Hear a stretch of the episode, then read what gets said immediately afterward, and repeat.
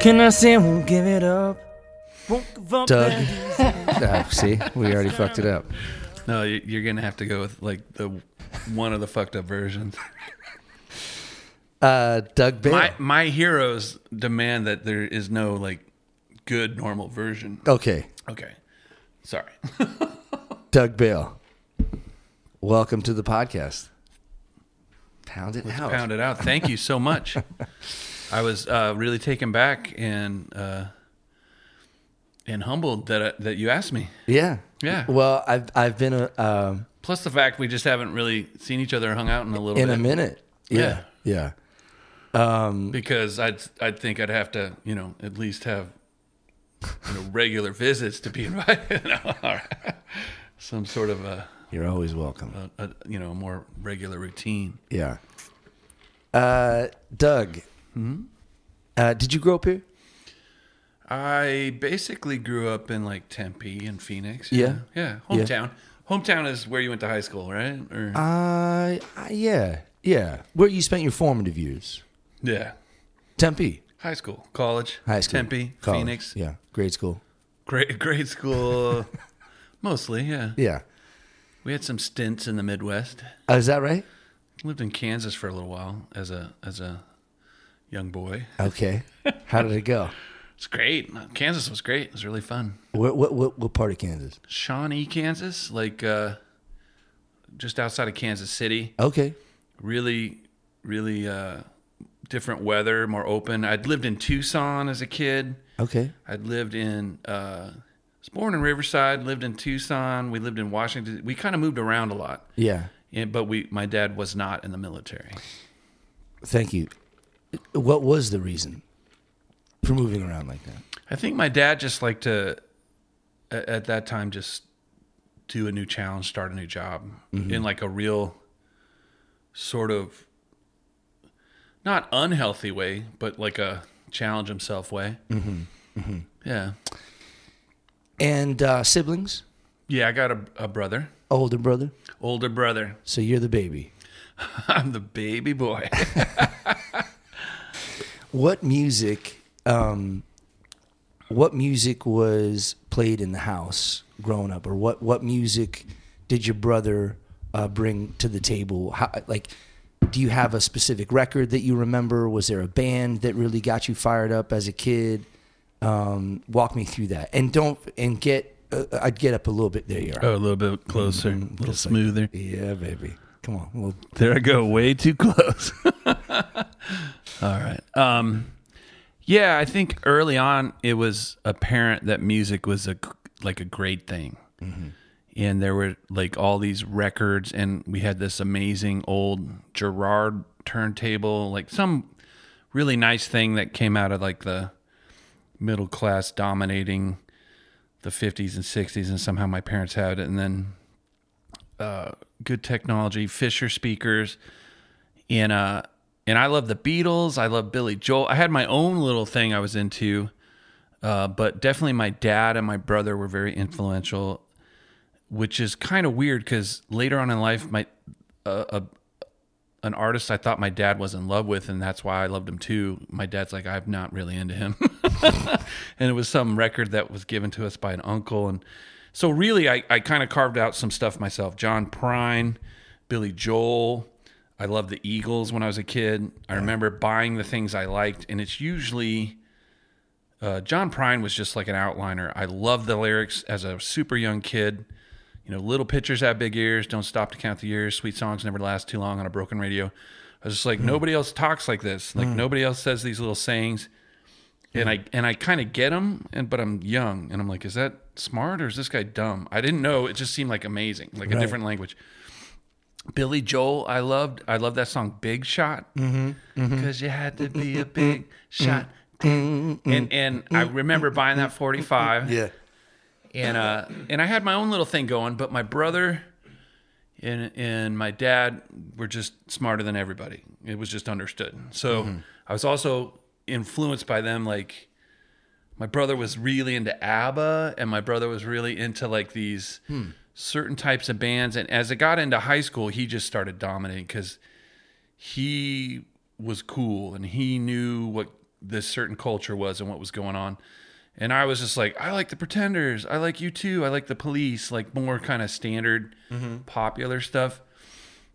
But he's like, I like Depeche Mode, and I like this Mortal Coil, and my favorite uh, record label is 4AD. And I'm like, what do you mean your favorite record label? Like, I wasn't even thinking about Right. What my favorite record label is. I'm like, it, I don't. Who cares what record label is? I like the band Right, right. in a in a so there's a little bit on my own and i think it's still with me you know just a great singer songwriter just kind of like the mishmash of popular music that was like the 70s when i grew up uh but And what and what records were your dad were your dad bringing to the table? Well, my dad was like Willie Nelson, Waylon Jennings, and country, and Mm-hmm. that bravado country, and kind of this attitude of like self destruction, and Right. and like you know, still a cowboy, and he'd watch John Wayne movies, and I'd be like, oh, okay, cool, and uh, and again, John Prine, I mistakenly for years thought he was into John Prine, so I'm into him too, and I get it, and it's cool. Like you want to like Right.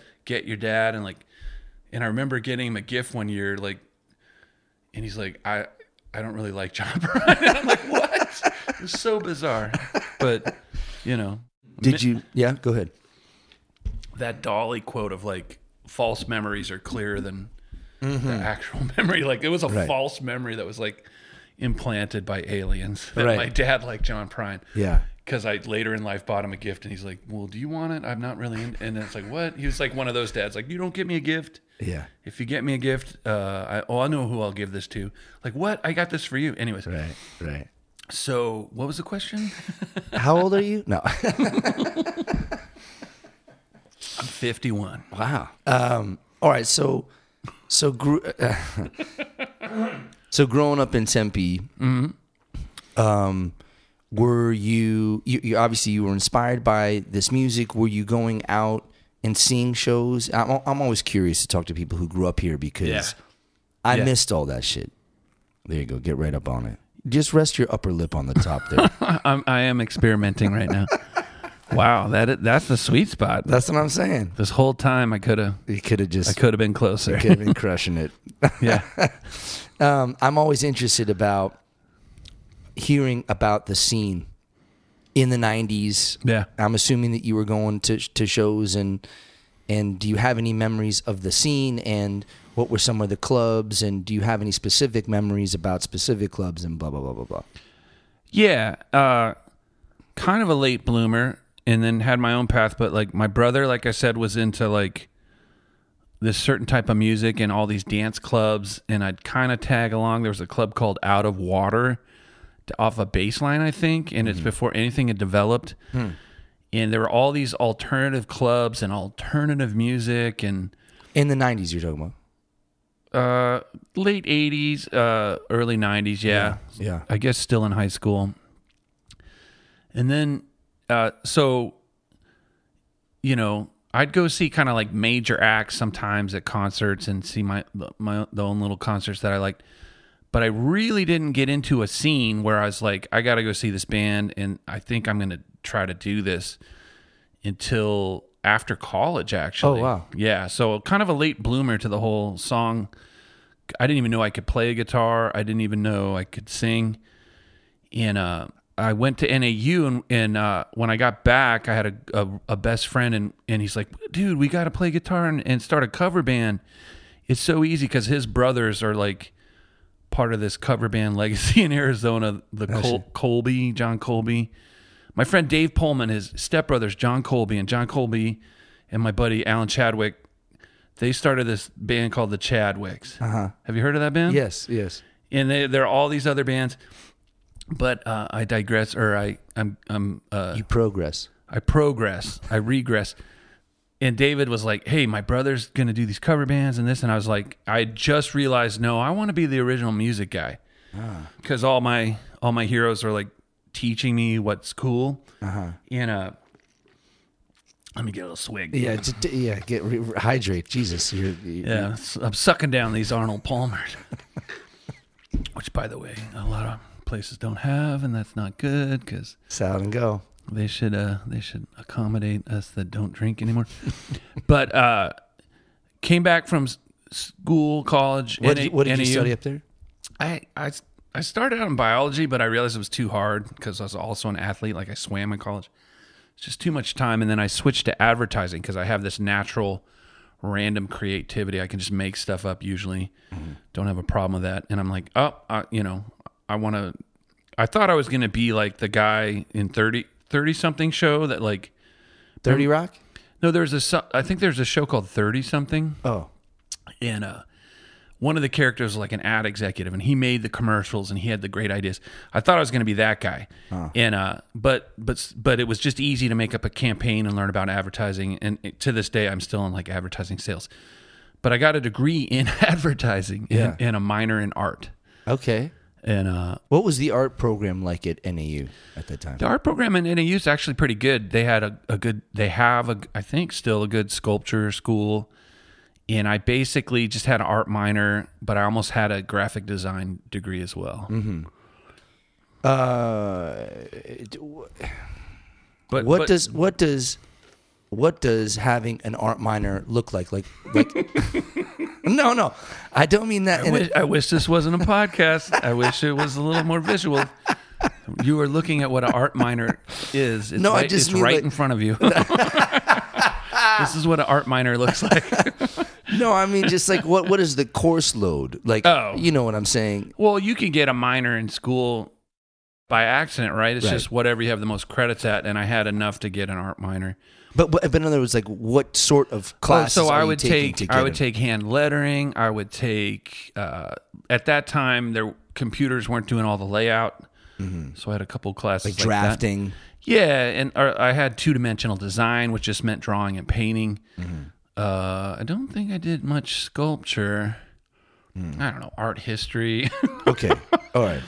uh, somehow, yeah. But some but enough hands-on shit that that you took some of those skills with you because we're gonna we're gonna we're gonna tag this conversation later. Sure. Oh, we're gonna, we're gonna draw on your art minor. To, to, to because you know obviously visual art is is a, a part of what you're doing now and I was just curious. Definitely. Okay. Uh, I don't mean to make everything a joke. Sorry about that. So yeah, so like, uh, yeah, I was really into art, and I was uh, discovering that too. Mm-hmm. But when I got if if I can go back to like the scene, I think that question, I think that's a good question. It's an interesting question.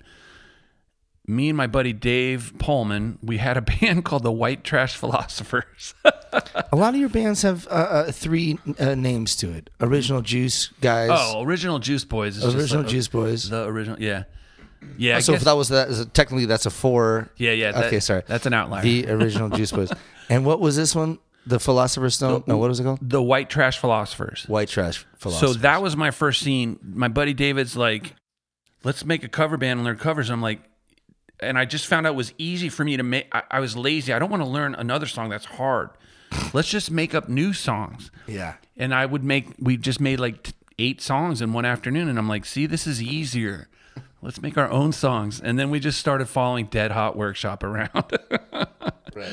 So that was at, like was the a big late, band at the time. late 90s Tempe scene. Late 90s or late 80s? uh middle mid I'm sorry, mid early 90s, mid 90s. That yeah. Yeah, okay. And I'm 51 now, so we're all just going to have to Yeah, do the math on that. we're going to have to like uh not be so strict that it's the exact middle of the decade, but Right. I remember things in shapes and colors now. smells. I remember the smell of Long. I bet you do. Of all the fucking, everybody does, yeah. I bet, of all the fucking clubs. It's in like, you're like, why is this a place everyone wants to go? Uh, no, it's fine. So me and Dave made this band, and it was just like we we were called the Indigo Boys. We were called uh, Meat Puppets Junior. Like Oh. we by like Franco or whatever the guy that what used to promote. It's it's uh, what's his name's room now? Oh, uh, Psycho Steve? Yeah, you. Rebel how did Lounge? you know that? Because Franco, it used to be called. Uh, Uh, uh, uh, something jar. Mason jar. mason jar and, and, like we had our name on that marquee Yeah. and we played that show and you could still smoke in bars yeah, yeah, yeah. so you're on a stage that's this high Right, right. and and all the smoke is like two right. feet from the ceiling so you're Right. right, there and we, when we got done with that show I couldn't breathe and my eyes are red and I'm like, what happened? Do you remember? Um, and, and then Franco said, "Hey, we love you, Meat Puppets Junior." Like we were trying to be. There's no way. I mean, even to this day, as I've gotten better, that the skill level and what Meat Puppets do is just insane yeah, to me. Yeah. But Um, I just I just was reminded I just was reminded of um, the joint downtown. It's called the Emerald Lounge. yeah, yeah, yeah. and that was a joint where you could smoke in it when you know Mm-hmm. when I moved here, and it wasn't it wasn't like it was like waist high the smoke. From the bottom up, it was some sort of upside down world. no, it was cool the, the, smoke. ce- was like- the, the the ceiling was so low yeah, that you know you put a bunch of cats in there smoking cigarettes all day. that the smoke levels down to your hips. Yeah, down to your hips. Yeah. And I think I went and saw um, um, Fatigo There or you go. something in the back room. Yeah, You know, yeah. and I thought, man, this is this the coolest. Secret show, cool show, This cool is room. the coolest. You know. Yep. Um, but Yep. um, all right. So sorry, I I I, I took you off the off road We're good. I can go back. I have a steel trap mine. of a mind. Yeah. Um, any other um, memories or bands um, that were big and and some of the rooms that they were playing? I'm just I remember hearing "Hey Jealousy" in must have been '93 or something, and the concept the concept of uh, of of Phoenix or a Arizona music scene was super foreign to me in Massachusetts. I mean, obviously, but I remember hearing Wow, "Hey. Jealousy" and East Coast, Massachusetts. yeah, and it's just there was a sound, you know. Yeah. And can you talk at all about um maybe how and why? I mean like how how would you define this sound, that sound, that um kind of desert rock thing? Can, can you speak to that at I, all? I really think like anything, it, it gets like pigeonholed and simplified. There was a lot going on. Just like me and you were hanging out the other night, you're like, there's so much talent in this town. There's you like you wander into the subgenre that becomes your darling, like your pet. And one of those things could be kind of the twangy pop, Dead Hot Workshop, re- refreshments, uh, uh Jim, Gin Blossoms. Blossoms, and then all the other bands, Toad the Wet, all these bands that kind of sound like this American replacements. Right. And, and and Tempe had the Gin Blossoms, and they made it big, and then Refreshments made it big. And I, and that was the first gig that White Trash, Trash Philosophers had as we opened for the Refreshments No way. in Longwongs, and I was so nervous. I left my car running in the loading zone. I was so Just jacked up on adrenaline and, and fear and yeah. and uh, we I remember we couldn't figure out how to turn the amps on because it was a back line. It was like Roger's Yeah. amp, and Oh at God. one point I had to like call him or drop because he's like, no, we're just gonna chill here. You guys open up, we'll get there and you know do 40, 30 minutes, forty five minutes, and uh and uh anyways. Couldn't figure out how to turn the amp on. Well, there's all sorts of things like you know you're so panicked you can't you know how do my eyes blink or whatever happens to you. Like, do I think to blink them or do they blink on their own? They just blinked by themselves. Yeah, like you know that's an exaggeration, but I was really Do I- nervous. Do I have to continually rehydrate my eyeballs, Am or I, will they figure? am I bleeding? Or am I breathing? Am I bleeding? Am I breathing? So we pulled that show off. Awesome. Uh, but uh, and this was what, like a, a, a trio or something? That was a duo. It was just me and my buddy David, two guitars. So, you know, Yeah. every once in a while. So we'd get to open for the refreshments. We'd get to open for Dead Hot. And there was a lot, that was like a hotbed at that time. Like this, you know, you've been in most, a lot of cities in this city. Like there's times when all of a sudden there's 20 across the different cities or 15, 20 competing nice venues. There was the electric ballroom. Uh, there was, uh, and we actually got to play on this giant stage and open for bands that they were my heroes. And uh, there was electric ballroom. There was Long Wongs, which was not the optimal place to, But tec- certain, technically, but like but culturally yes, awesome, like yes. amazing yeah. there was Etzel's Attic. There was this place called Gibson's, which was a big deal. There was uh, this really cool place where David, my, my buddy, worked. Uh, David Pullman, great songwriter in his own right. Uh, he's a fireman, probably a retired fireman almost by now.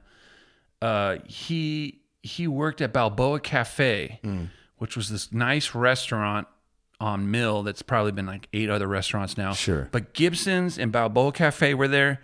And then there's this amphitheater, a natural amphitheater where like Dead Hot would play and these other bands would play. And like it was this whole thing. And I was a sycophant. I was like, I was like starstruck. I loved what Dead Hot Workshop did. And I, but I was doing kind of a simple, simpler singer songwriter folk thing, mm-hmm. and I was trying desperately to be clever. Hence the name White Trash Philosophers. Right. And you know that's what it is. You gotta start where you start. And we had songs, and I thought that you know, but we were following those guys around, and you're trying to make friends with every good, cool band. There's a band called One with Shamsi Rue, which she was a phenomenal, like off the charts vocalist, uh-huh. and they were more like kind of like avant-garde, a little more jazzy, technical pop, and in uh, that was the first scene I was in, and there's nothing like it. Like you can ask anybody, like you know, I was there or whatever. or no, whatever. no, but no, I, I equate it with like you know Haight Ashbury in in San Fran in the late Yeah. '60s or Laurel Canyon, or even though obviously Seattle in the '90s. you know, you you're not at that level, and Right. you're you're in, and even the Tempe music scene, I think culturally isn't like has, and I'm not I'm not bad mouthing it, but like Haight Ashbury is like a different iconic historical thing. yes, Tempe music scene has always kind of been ripped on a little bit really. by like the artistic crowd. Huh. In a way, like I mean, Jim. Okay, I'm better just hit the brakes here. Pump the brakes, bro. I'm all. There's the Tempe music scene had no importance whatsoever. So, anyways, but I, honestly, I don't. yeah. Well, that's the thing though. From the outside, I was in it, so I do have a friend, my buddy Joel, and we later, when I moved back from LA, we got into Gloritone and like the next wave, and they're playing at Long Wongs and all these like kind of like you know power pop alternative kids. Right. This band called 15 Minutes Fast, and then that's the first time I heard this band called Rum Tenor, which was amazing. And then Rum Tenor turned into a couple other bands, and these guys are still playing. I can't believe Jeremy Watson. I can't believe I just remembered his name. Now he's in, you know, people keep Yeah, going, and, yeah. and like somehow I can keep tabs on these people. Yeah. But I don't know how to like really prepare my taxes, or I don't know how, like, Or turn your car off at a yeah, gig. or- yeah, yeah. that- but it's like to me, it's it's definitely like you know sea monkeys and stalactites. Like these things are growing, and it's Right. this ecosystem. Right. Maybe not sea monkeys and stalactites. That's not a good analogy. Uh, but uh, but, But it's a, like a great these- great band name. Yeah, these things just grow and they continue, and then Phoenix is the environment is it is now. Uh, when we first started out, my brother worked at he was my brother was the first employee hired at Stinkweeds No shit. because because he hung out there so much and talked about Depeche Mode so much that one Amber. day, yeah, Kimber and and uh, Oh, Kimber, not uh, Amber. Kimber Jesus. and uh, uh, I forgot the other gentleman's name, but they kind of parted ways, you know, business wise. And he Yeah. opened a record store in Long Beach called Ten Ton, and my brother moved out there and worked at that store. Even Wow. uh, Scott Papa, just really creative, amazing, do-it-yourself people. Yeah. And my brother was hanging out at Stinkweed so much when it was in Mesa. It, the store started out at Mesa that, that it was like that Simpson story. Hey kid, you want a job? Yeah. Or like a kids in the hall skit because he was just always there. And they're like, look, you could work here. We trust you. We know. Right, We know who you are. You're, you're a good guy. Yeah. And then Yeah. so my brother, oh, I forgot why I brought that up, but like I thought I swear there was a natural reason for me to bring that up, other than to plug that I know Kimber, and my brother was the first hired employee at Stinkweeds. My name's Doug Bale.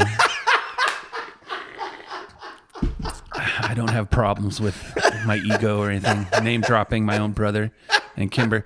So, uh, so that first scene, like, yeah, we were going to Stinkweeds, you know, Yeah.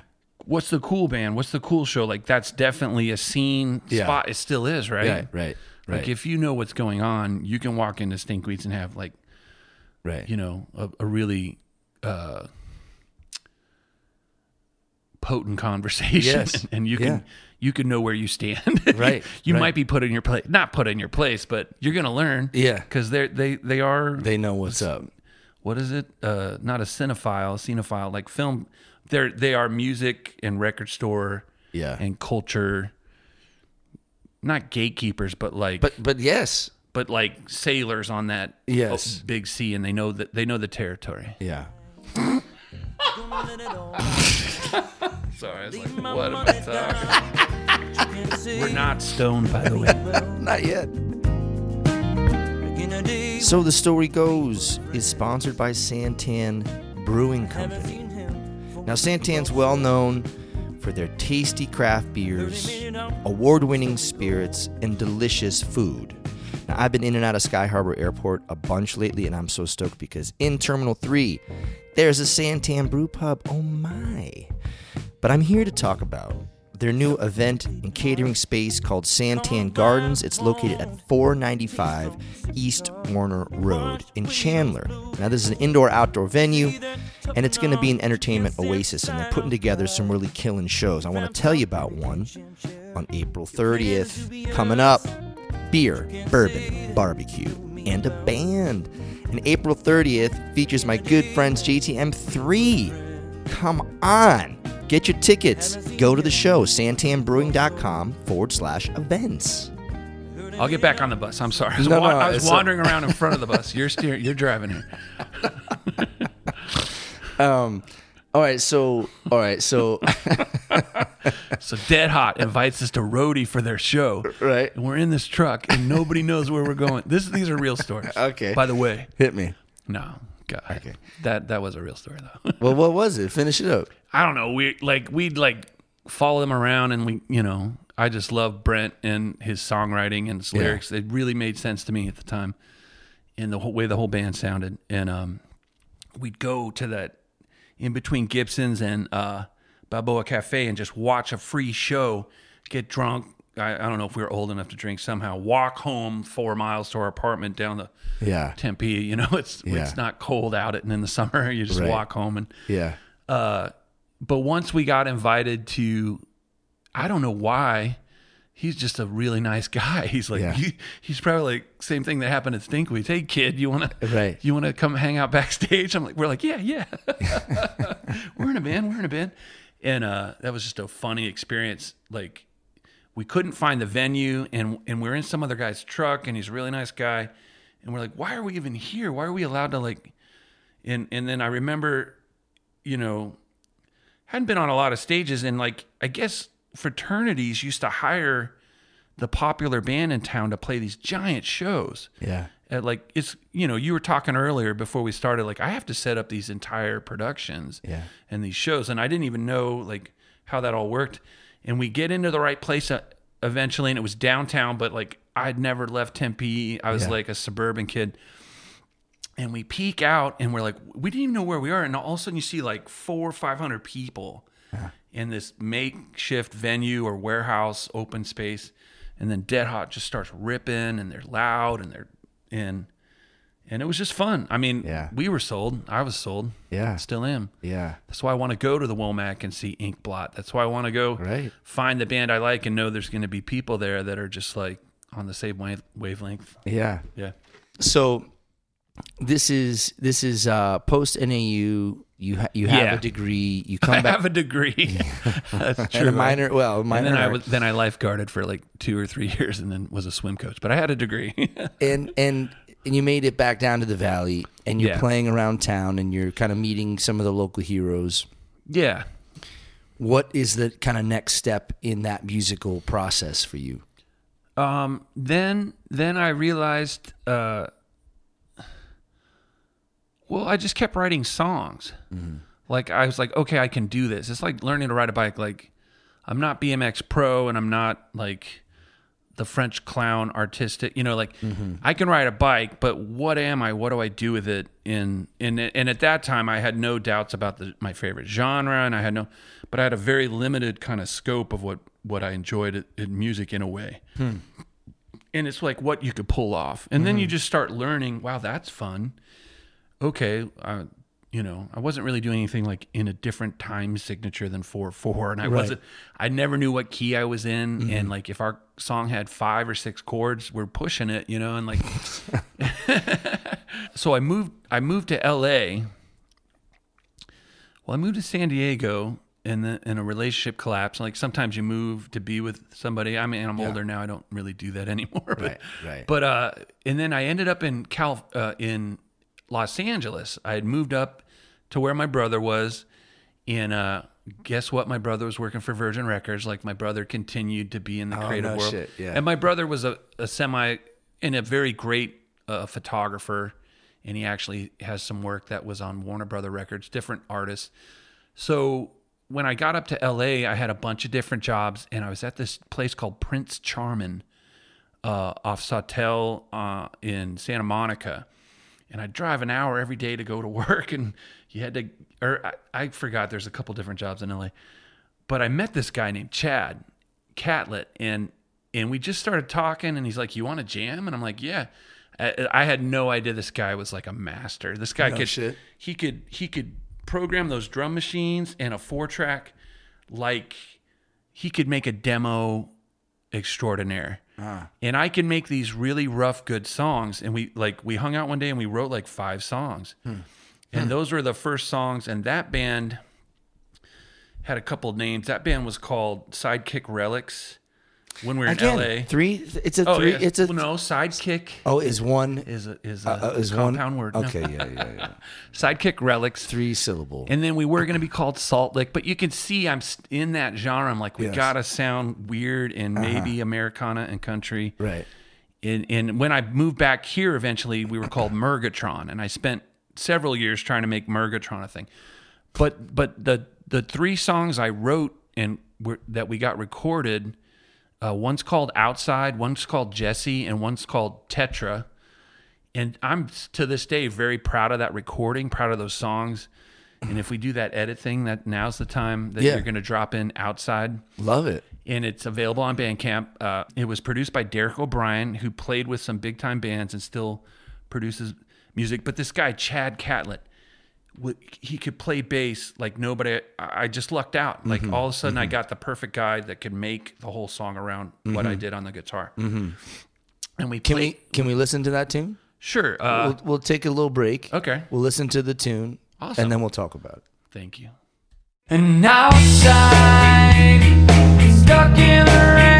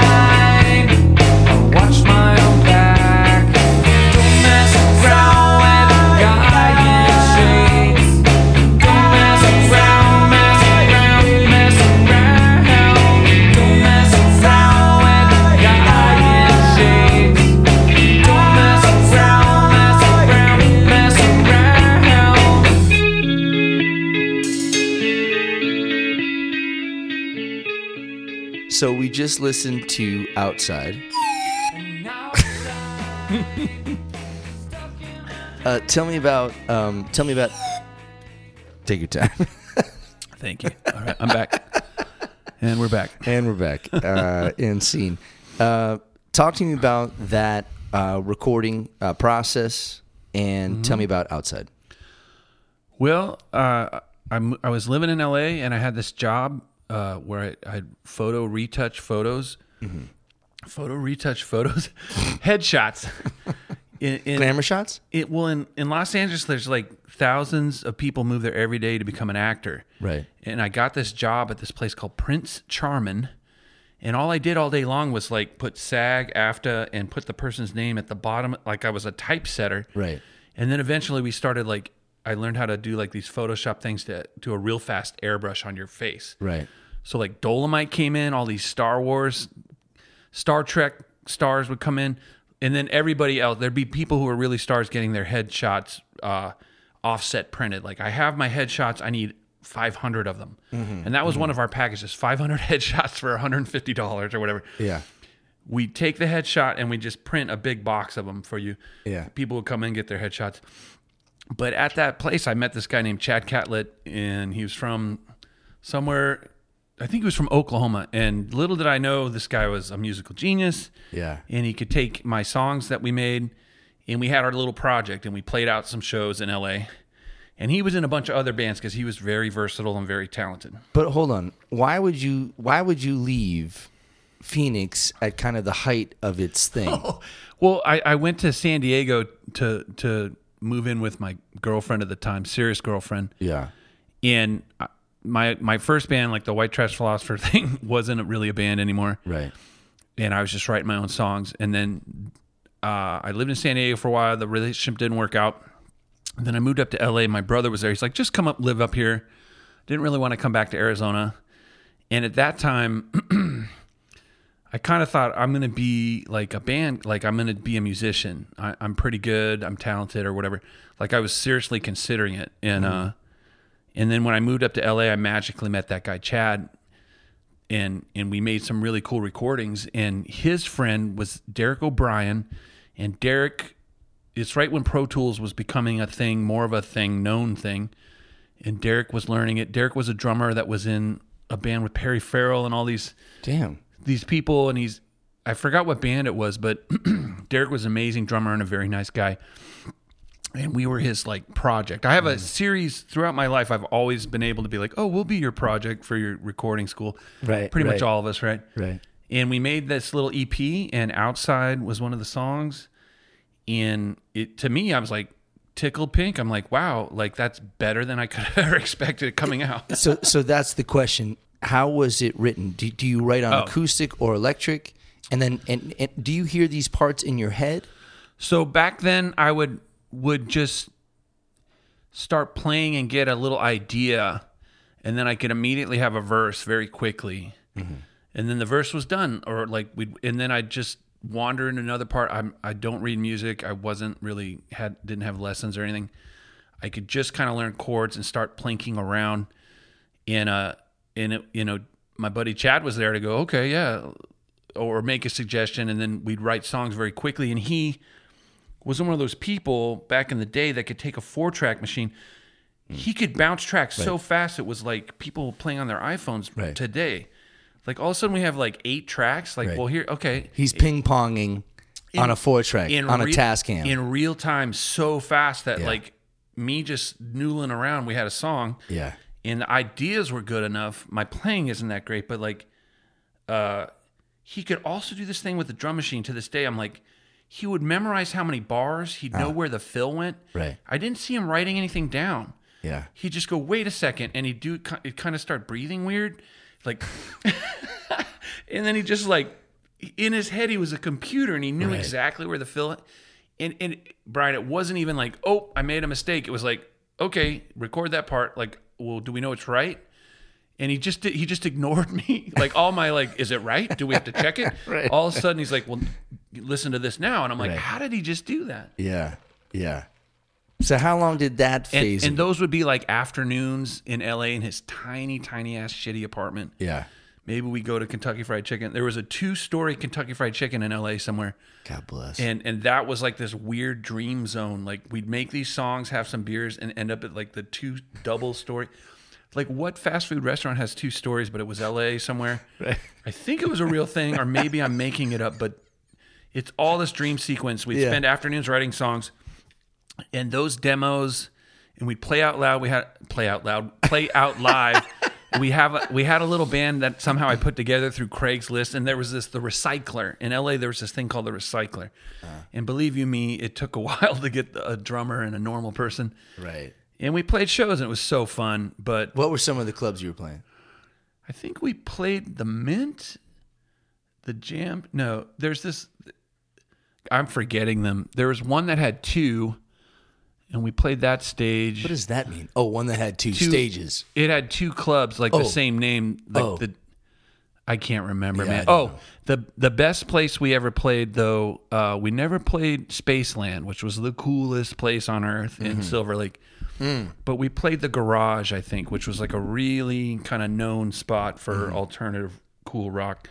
And this is late '90s, early 2000s. It's right at the end of the '90s, like '99, 2000, because then I moved back here.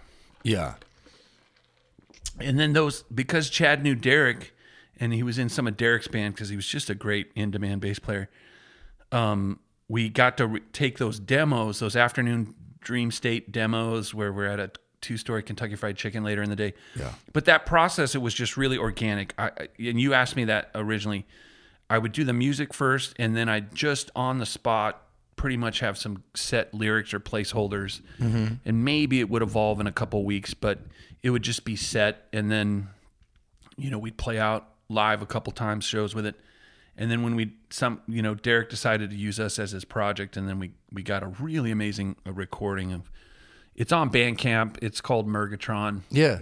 back then we had a couple other band names, but it ended up being called Mergatron, and then I played Again, it. three syllables, Murgatron. Mergatron, always in threes. There you go. Maybe what is it about three I don't for know. you, Brian? Um, Maybe it's it's you, Steely Dan. Let's talk about Steely, Steely Dan. Dan. Let's talk about it. Because we love we we share a love of Steely Dan. Yeah, definitely. Uh, yeah, in in almost a self conscious love now, but like I don't understand. uh, now I now honestly I worry because uh because I just worry in general. Like I think Steely Dan's accepted as this cool thing, but I have heard some of the younger generation, you know, that's creeper music and some of the lyrics. uh, Fagen does have some very strange, uh, inappropriate lyrics, and I've always seen them as like honest or cool or weird. Uh, Agree- uh, but I think that sometimes it's in in. I don't think this all the time. I enjoy it, but I, I start to think, "Wow, is that that is that inappropriate? Is that weird?" Oh, interesting. uh, everyone's gone to the movies. I'll listen to that song and I get creeped out. Like, is this song about a guy? What is this song? Everyone's gone to the movie. Yeah. Now we're alone at last. Right, and then you you know Right. You dig in a Don't- little bit. Don't tell your mama and don't tell your you know. And then Daddy, his sister. yeah, and you're like, what is this song about? Uh, no, Steely. Okay, yeah. Steely, Um, Steely Dan. I, hit I- me- I found Steely Dan by way of, of a certain person. Yeah, Who was it? a guy, Alan Chadwick. Okay. dropping uh you know phoenix cover band Royalty. powerhouses Oh, you're right. Of the Chadwicks. amazing guitarist i met Yeah. alan lifeguarding in flagstaff and then we both lifeguarded at Kiwanis park pool Uh, uh, shout out. shout out to the to the municipal aquatics uh gang they, you guys know who you, are and uh, you know who i am uh, lifeguard olympic champion three years running 100 breaststroke, uh, 100 meter breaststroke approach rescue Maybe you, Doug Bill. Maybe you're familiar with my May- work. Maybe you've seen my uh, LinkedIn. Uh, I have the Lifeguard Olympics badge on my LinkedIn. So, This is all a true story. By the way. So do you remember? I, I have very uh, distinct memories of of hearing that music, Yeah. and and what you said uh, rings true with me. The lyrics were cryptic enough that I didn't know what they were talking. oh about, yeah, but I knew it was cool. I think ninety eight percent of their songs are just absolutely brilliant, artistic, cinematic. Uh, uh, definitely satire and critique Right. on society. Right. Uh, you know, even his solo work, Yeah. IGY. Ooh. just ripping on like futurists and like you guys Right. really think you know he has lots of lyrics about only a fool would say that you Right, know right. salads of sun you know like Yeah, yeah, yeah, only yeah. a fool would say that and and me i'm kind of straddle naive and some foolish you know pining for utopia and futurism myself Yeah. but he you know you kind of put a finger on him Fagen or you don't and that's fine whatever you want to do with Steely Dan there's something there for you That's what that's what I think. and, and and they know that. So are they just brilliant? Or are they lucky? They're brilliant. And then you know, Cra- total crafters, right? I mean, well, it's just there's nothing like it. And then my buddy Alan Chadwick, you know, it's like that Kids in the Hall skit where the guy walks in the record store. You've never heard the Doors, and it's like this whole initiation. So Alan was like, you know, he was purist of like Led Zeppelin, Rush. Um, who else did he just like? Anyways, and then Steely Dan was in there somehow, and he's like, "Listen to the tone." Like he was Yeah. just a freak about the recording process, and I could Yes. care less. But then I slowly started to realize, and then the lyrics hook, hooked me, and then I was a Steely Dan fan, and nobody got it. I did. Ricky, don't lose that number. All all these songs, Classic. you know, uh, what is that song? Going insane, laughing at the frozen rain, so alone. When they gonna send me home? Bad, bad sneakers. Yeah. and a pina colada, my friend, and like, uh, Kid Charlemagne. These were songs in my drinking days, and it, it's definitely a thing, and it's real, and it's you can't argue with it. Right. It's like a hipster guy who's Right. abusing substances and having these high-minded diatribes, I- I- and they're great. I feel like it's um, it's uh, it's uh, fucking Catcher in the Rye. Yeah, I, It's I- like it's like Yeah. the soundtrack in a way to to Catcher in the Rye. Um, it's it's you know a lot of the lyrical content to me kind of smacks of of kind of waspy existence. uh, You know, eighty percent of the time, um, kind of that lost. Um, I don't even know how to describe it. Yeah. but it's it's it's the repressed white male. Yeah, Holden Caulfield to me. Yeah. You know, like if Yeah. Mm-hmm. Holden Caulfield had a had a Walkman, that's what he would be. He would be listening to Deacon Blues or whatever. Yeah, you know, and- there's like and- there's and- something. Deacon Blues is a handbook and it's self-explaining and it's Right. and so you get those songs like that and then you get these other ones in there, and then you just for me someone who's like left right one two three four like pop music, then all of a sudden I realize there's this whole other world of jazz composition. Right. The thing that my buddy Alan was starting to try to tell me to begin with the the care they took with their tone Uh, yeah. they're only going to play with the players they have. And then I had that stretch of time where I'm like, Aja, the making of Aja Jesus. documentary. I've watched it 600 times. Yeah. Every time I'm just like, their personalities and who they are and how, I guess I want to say sardonic as if I know what it really means. And like, like, uh, and you're just like, these guys are cool. But also, you're also like, you know, he, he he just eviscerates himself. You know, cousin Dupree is it the dark, the tr- the dreary architecture of my soul? Like, Right. what is exactly that Well, well, turned you off? Like well- he's sitting there putting it all out. Right. He's on all sides of himself. He's meta. He's like But is it? he's aware of himself. I mean, talk about also- a creepy lyric too, cousin Dupree. To me, that one's just in the honest category. If you well, okay, I guess the cousin's underage. Yes. Yeah. So that's not good. But you know, Of all of, of Yeah. all of the of all of of, all, this, that's the creepiest one. that's the creepiest one for me. I think everyone's gone to the movies for some reason just freaks me out. Yeah, but uh, when you but but when you think about it in context, it doesn't freak me out. Okay. You know what I'm saying? And I could be very well misunderstanding it. And I could be, Well- you know, well, no, that but, and but it's I, cryptic enough. But I think that that's the beauty of those lyrics is that some people can be like, no, that's just creepy, and other people are like, no, that's just like really, that's that's adolescence, that's Yeah, kids fucking off, you know, Yeah. and and they're certainly not the first or the last that will do that. Right. They just did it in a way that was cryptic enough that you're like, what the fuck is actually happening here? Yeah. And I mean, also like Steely Dan, you know, gutter, creepy, in but it's also super high minded and mm-hmm. super, you know, there's just nobody that writes music. This is the I day agree. of the expanding man. Like you just couldn't pull that off. I, well, you maybe you can. I can't think of anyone that comes close to what that is. I mean, I you can. There's there's you know, I don't think Steely Dan there is uh, unmatchable, but I think they're pretty good. And I and I Who think even comes close? Uh, I mean, in its genre, uh, you're gonna. I mean, in different in different type types of music, I think you can get that feel from a Modest Mouse. Like, is this creepy? Is this guy not all right? but Kind of- but, but- combining but combining all of those things that you just talked about sure you can have cryptic lyrics everyone has uh, wilco uh, bob dylan uh, yeah, yeah. Like nobody's really doing that cinematic but with with the, with the production weirdness. value Yeah, yeah. It's. and the genre I guess it's pretty bold to say that they're that no one can touch them because you're right. They're they're pretty at a level that not a lot of people even attempt. I mean, you know, I guess the closest things uh, or contemporaries. Elvis Costello. Okay. He, I think Yeah, Elvis Costello matches Steely Dan I think you're close a, on in that. a lot of the in a lot of the key performance indicators. Yes, thank you. a lot of the KPIs. I like the visual that you're giving. me, yeah, too, like lyrics, musicality, Yes. uh, honesty, Yeah. art, artisticness, cinematic. Like Costello, Uh, Beyond- Talking Heads. Beyond Belief, the song Beyond Belief, I think, you know, history repeats the same conceits, quip replies, the same defeats, da da da with crocodile tissues with the crocodile tears. Like you're just like I'm reading, I'm like, Right. I'm being educated on poetry, Right. blah blah blah blah. Right. And this is the point where I'm like, this is honestly how I feel. I'm very passionate. I'm like, wow, do I sound like an idiot? But yeah, I think I think Costello goes there.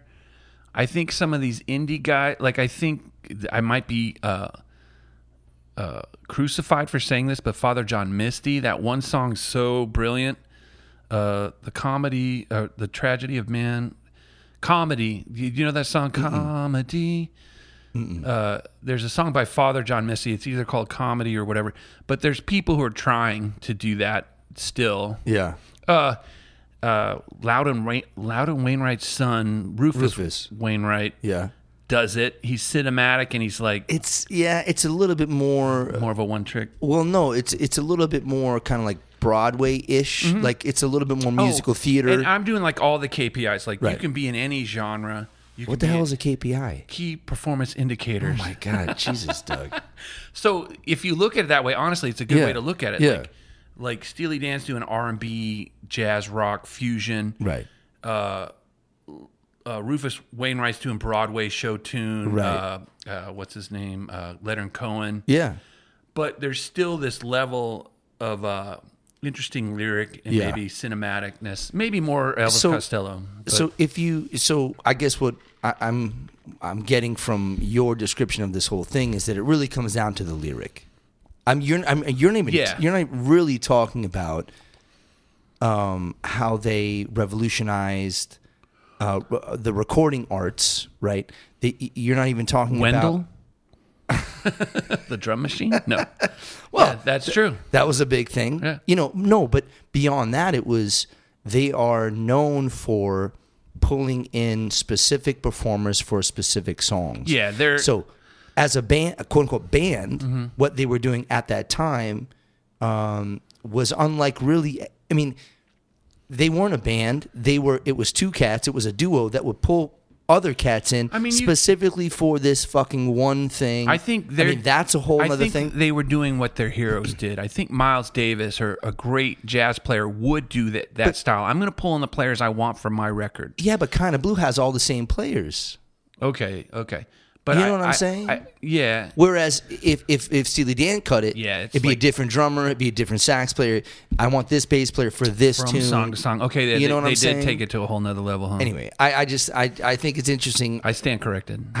how how people uh, how people like the thing that connects them to that music and why. Yeah, There are plenty of uh, cryptic uh, lyricists, um, but what they did to me was the was assemble all of these different approaches, um, and it, and it and it stopped me in my tracks. You know, I listened to Steely Dan Gold uh, in my uncle's truck, and I was like, and he's you know smoking Benson but Hedges, when you and, when you you, know, first, I'm thinking this but is let the me coolest. ask you this: when you first heard Steely Dan, you didn't know all that. All you had was the music, the sound, and the lyrics. Did you first? the lyrics I didn't understand. Oh, okay. For me, I underst- I want to feel like I understood the lyrics at a, right out of the gate. But I, I feel like Yeah. even to this day, Steely Dan is, and I know this band Mm. front to fucking back. I really do. There's probably I, there's probably twenty percent of the lyrics I still don't even know what he's fucking saying. I'm singing the wrong thing after Yeah. all these years. I still don't know the actual lyric. And when I I went and one of the COVID Mm-hmm. you things that I yours, did, yeah. you know, I was like, oh my god, that's the actual lyric. Yeah. I've been singing it incorrectly for 30 years. Literally Yeah. 30 years. I, I, I- I can't. A, a great example is um, uh, the fucking um But that's common to all lyrics and music and bands. That's yes not a and standout. no, yes Yeah. and no. Okay. You know, um, usually I, that's for me. Alex the Seal. For me, the, the lyric is the thing. Yeah. No, the one, the one for me that, that took me forever was um, um, the Cuervo Gold, the fine Yeah. Colombian. I had no. I, not only did I n- not know what those lyrics were, Yeah. I was just making shit up. Yeah. the fair go blows. Yeah. the For me, that know, was like, th- this is education on substances. right. Because I'm like, what's Cuervo Gold? And I looked it up, and what the fine Colombian, I'm Right. like, right. oh, that means the type of marijuana. coffee. Yeah. really Oh. good, really good espresso. If you like flavorful coffee, Death Clock. Um, Anyway, we don't have to talk about Steely Dan this whole No, I- for another forty-five minutes, but we Okay. will. Oh, we might. um, yeah, I just remember like Kid Charlemagne, Mm-hmm. and there's something about REM and those Southern sayings in in a turn of phrase Yeah. that means something, but on its face, you know, can't get there from here. That doesn't make any sense. You can get. You know, but that's the thing. You can't Right. get like if you stopped and asked directions in the South, Right. And there's there, that's a common saying. Well, how do I get the? You can't get there from here. Right. That doesn't make sense. You just don't know the directions. But it also means something. I feel like That, So those are like like uh, colloquialisms, so to speak, of a region. But Right. I feel like Steely Dan does an artistic type colloquialism, if that's the right word to use. And there's other bands that do that where they have their language. Yeah, and and uh and but you're right and i'm going to use kpis again key performance they do so many things yeah. pretty much better than most so well that it's just bizarre yeah. Two things uh, two things as a songwriter that I've tried to take from this Steely Dan songbook is one, yeah. uh, put a name in your song. there you go Right? So many of their songs create Peg. characters, right? Yeah. I mean, fuck. I, I would be hard pressed to find a song that didn't have a, a, a name. You Yeah. know, they even do that thing with the like the the real general name for a type of person a something johnny or a, a Mm-hmm. Yes. this or a that Yes. and and that's the thing where it's almost like noam chomsky like linguistic science like Yeah. it, it's a group and a sound that that's gonna register uh, possibly like physically as the way humans use language as a thing or a word a placeholder yes. type things and yeah and they do have those yeah. I, that that was a, that's that's something that I'm not trying to employ, but I see that as a tool, right? Because as soon as you put a name to something, mm-hmm. you're allowing the listener to attach their experience to that name, right? And Yeah. And not that they've they've always used common names or whatever, but it was it's something that that while uh, researching and recording um, the home at last things that I did, yeah. um, it just became very aware that they're creating these characters, and whether they whether their stories converge or not, um, what they're doing is you, you're they're allowing you to connect to someone within this song, right? Almost every verse might have a different character, and maybe they collide and maybe they don't, but there's something that I can connect to as a listener because I know someone like that, or I know someone named that, or you know that sort of thing. That that was a big takeaway for me with Steely again. So the story goes is proudly sponsored by my favorite real estate ladies. I'm talking about the Engstrom team. Come off it, Becky, Kate, and Carrie. They helped me purchase my first home four years ago. I'm so happy that I chose to work with them. This is the mother daughter real estate team who have been selling in the Phoenix area for 25 years. They know what's up. In fact, I recently had lunch with Kate because I had some questions. You know, I own this home, I want to remodel uh, the bathroom. How is that going to affect the resale value? Will it change the number of bathrooms that I have? You know, all that shit that I know absolutely nothing about. And she just gave me the info. She talked straight at me. She gave me the deets. You feel me? Anywho, if you have questions, if you want to buy, if you want to sell, you know, how does a remodel affect, you know, your home or whatever, give these ladies a call 480-250-1936. I didn't meet you through your art, but I became aware of some of the visual art that you that you have gotten into. So Yeah. so just hit me hit me to um, how that even started because what you do is super unique and Thank you. yeah and and I bought one of your pieces Thank you again. which is uh it's uh I've uh, It's in the bathroom I've above I- the toilet. I've stapled it above my bed, so every night before the last thing I see is your is your my is your- creative. is your creative output, juices just creative- all s- yeah. sprayed all over a canvas. Oh no. Mm, There's a lot of DNA in that. Yikes. Just don't put a black light to it. Um, tell me how you got into. Steely don't. Steely don't. Silly, please don't.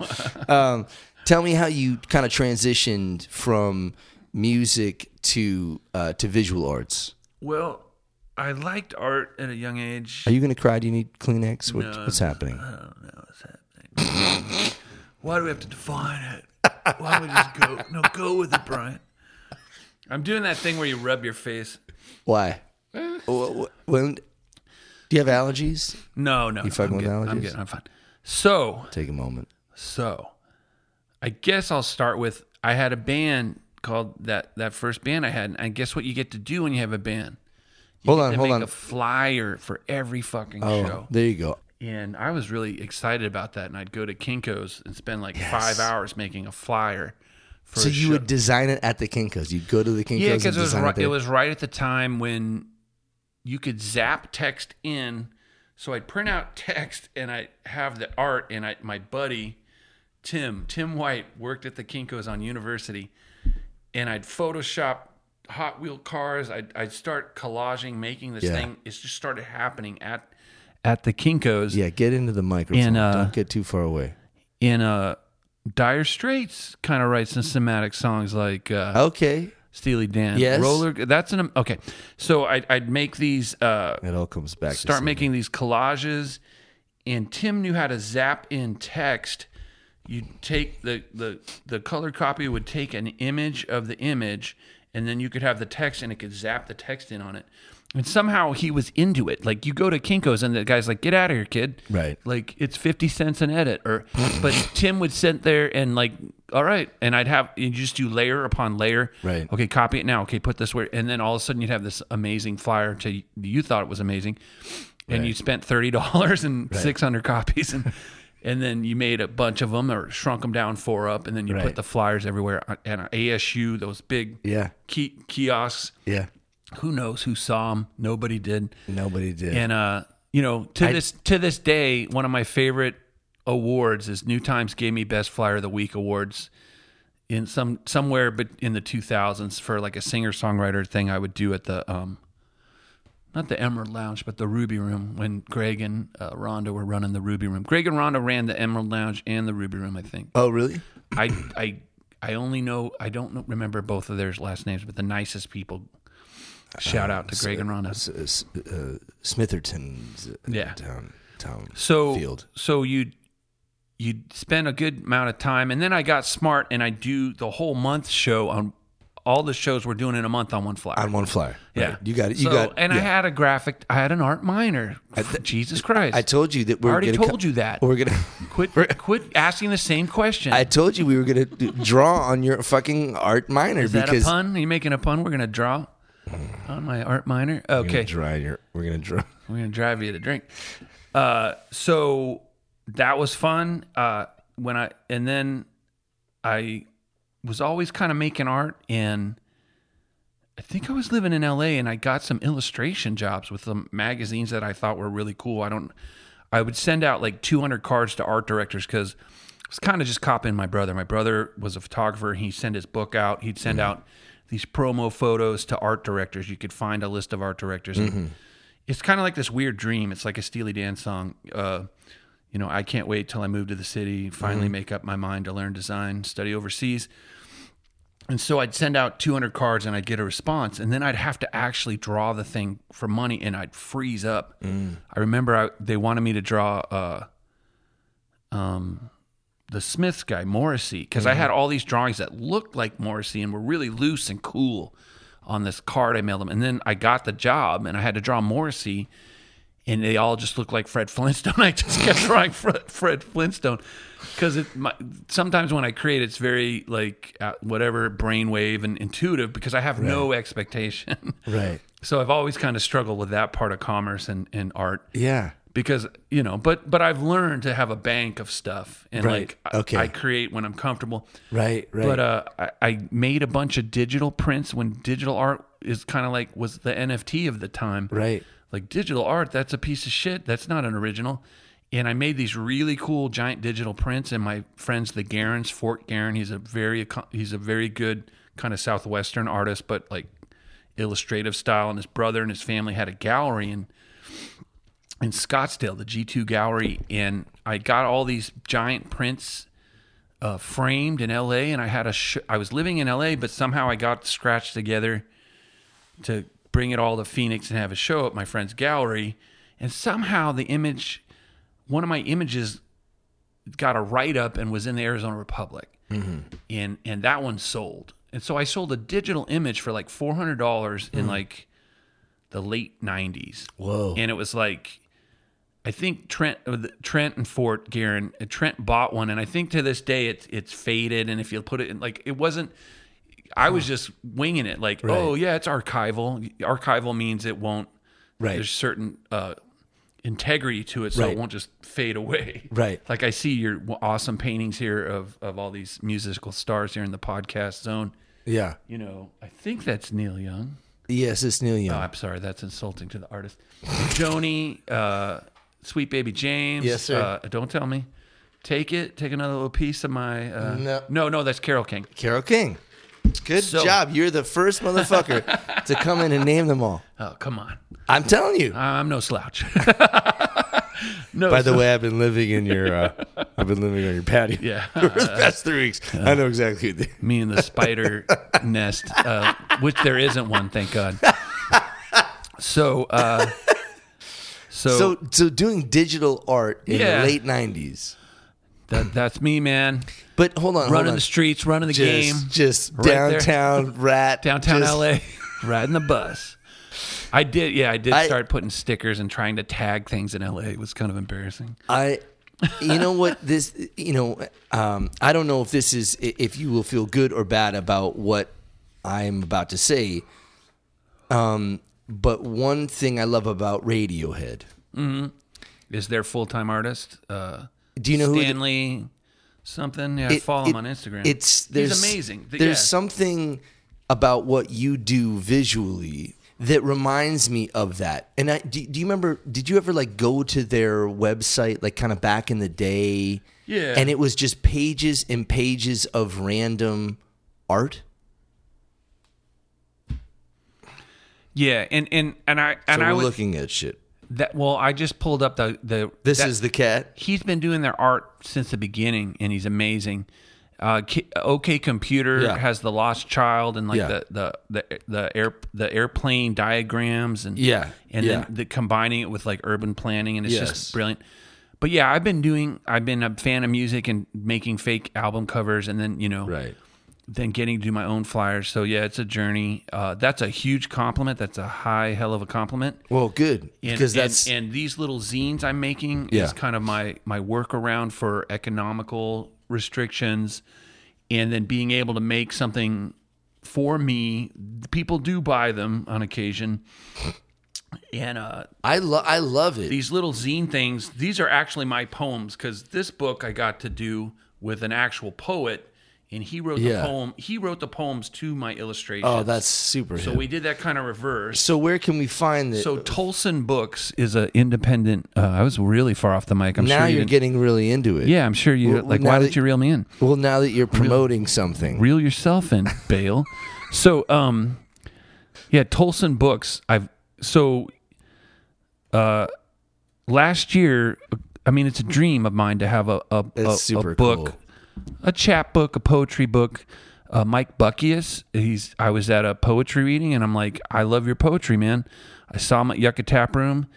trying to hear some band and I just as a joke, I thought I was joking, but I actually scared him. I'm like, "Hey, are you that poet?" And I thought I was being obviously enough dumb, but I, I keep forgetting I'm a 50, 48 year old man at the time.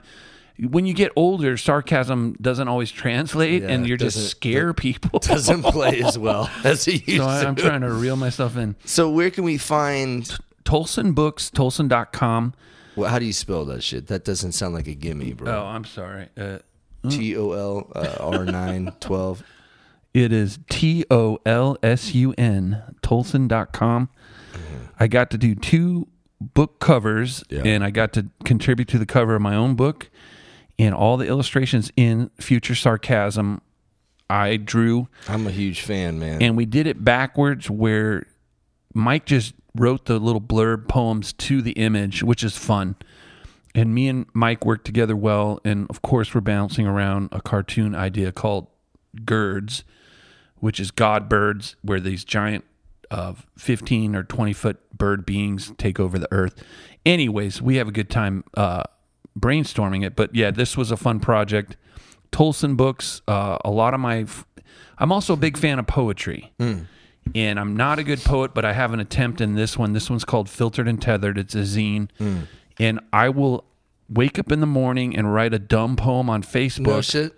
Yeah, I'll write these poems and people don't, un- they're just, nobody likes them. No, no, but but this is part of the of your process. Every morning you wake up, you write something. No, see, I, I I'm trying to create a process where where whatever I do that day, it might be creative, but I don't have to be pinned down to the process. So I will quarterly or it's it, it almost it's weird because Facebook starts to like become an almanac too. You look at your memories, and like it seems like certain months consistently I write these weird poems, and and and and I again I'm I'm a novice poet, but I, I like them to the point where Mike helped me edit these uh, for my own little poetry zine. Yeah, And uh, there's images next to them, so it's kind of like a poetry zine. I love it. I love it. That- and I and I'm I'm always I'm, I'm always so uh, inspired by people who are creative in various genres. Like you've done mu- great music stuff. You now you, you Thank know, you. You're doing great uh, visual arts and and poetry, and I'm just that level of commitment to being creative is impressive to me. You know, Mm. Yeah, to me, I mean, if you really want to get deep into it, it's like a it's like a super confusion. Like it's like uh, when your body rejects a medicine. Like it's just this total intellectual, spiritual confusion about what am I supposed to be doing, and then you know, Joseph Campbell Campbell follow your bliss, and then that's misinterpreted as oh, bliss means if it's fun, do it. But what he meant is die trying, doing what you enjoy, or or, or face that challenge yeah, in a um uh, it, it, it alternates. I've had runs in my life where i've been fortunate enough just to paint. And Right. you know that. You Right. came to my studio. I came to the studio. And i've and i've made money off paintings. But then i'm like i gotta go get that job. And and it, i kind of like i kind of uh akin it to like a bukowski or a harvey Pekar, where part of their story is that they never kind of made it. like Harvey Pekar, American Splendor, he had a medical records job and he just he never quit his job. And now you know, in those American Splendor comics, in uh, dang it, Crumb, Crumb did all the artwork, Right. And he, you know, but his you know there's value that there that's no, nob- the nobility of the the middle class or working class artist that never makes it. Um there's just all these things swirling around. So I- so I've moved into this gear where like I part of what I do some people work all 40 hours a week so they can have this hobby. And and and, and They for the- me for me the art is a hobby. It's also therapy but it's all sometimes it's also like commerce. Like sometimes I'll sell shit Well, Doug Bill, yeah I uh, I appreciate you uh, sharing uh, your music and your visual art. Tolsun books I, I yeah. are we wrapping it up Well, yeah, man, baby, yeah. seven hour seven hour podcast Seven hour podcast. I uh, I own your. these are for you thank you. yeah really. please yeah these little zines Love it. Uh, these are five dollars. Okay, I'll pay this it. is my copy. Oh, Off Boulder Highway, Jennifer Battisti. Amazing book, uh, amazing experience.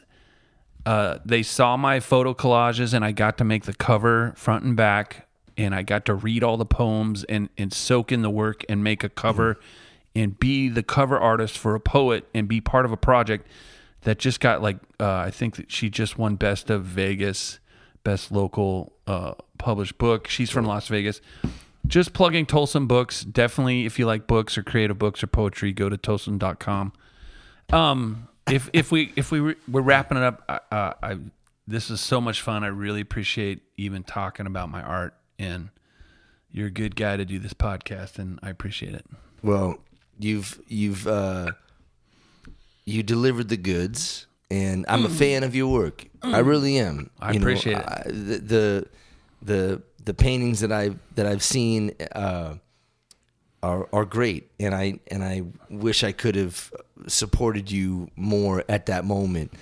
Uh, don't don't even worry about it, man. But anyway, I I I Thanks for fa- supporting me right now. I'm a fan of you. I appreciate it. as as a creative, you know, Yeah. and and we need we need more people like you, Doug Bill. Well, damn. You know what I mean? Let's Pound it out. pound it in, pound it out. oh, whoops.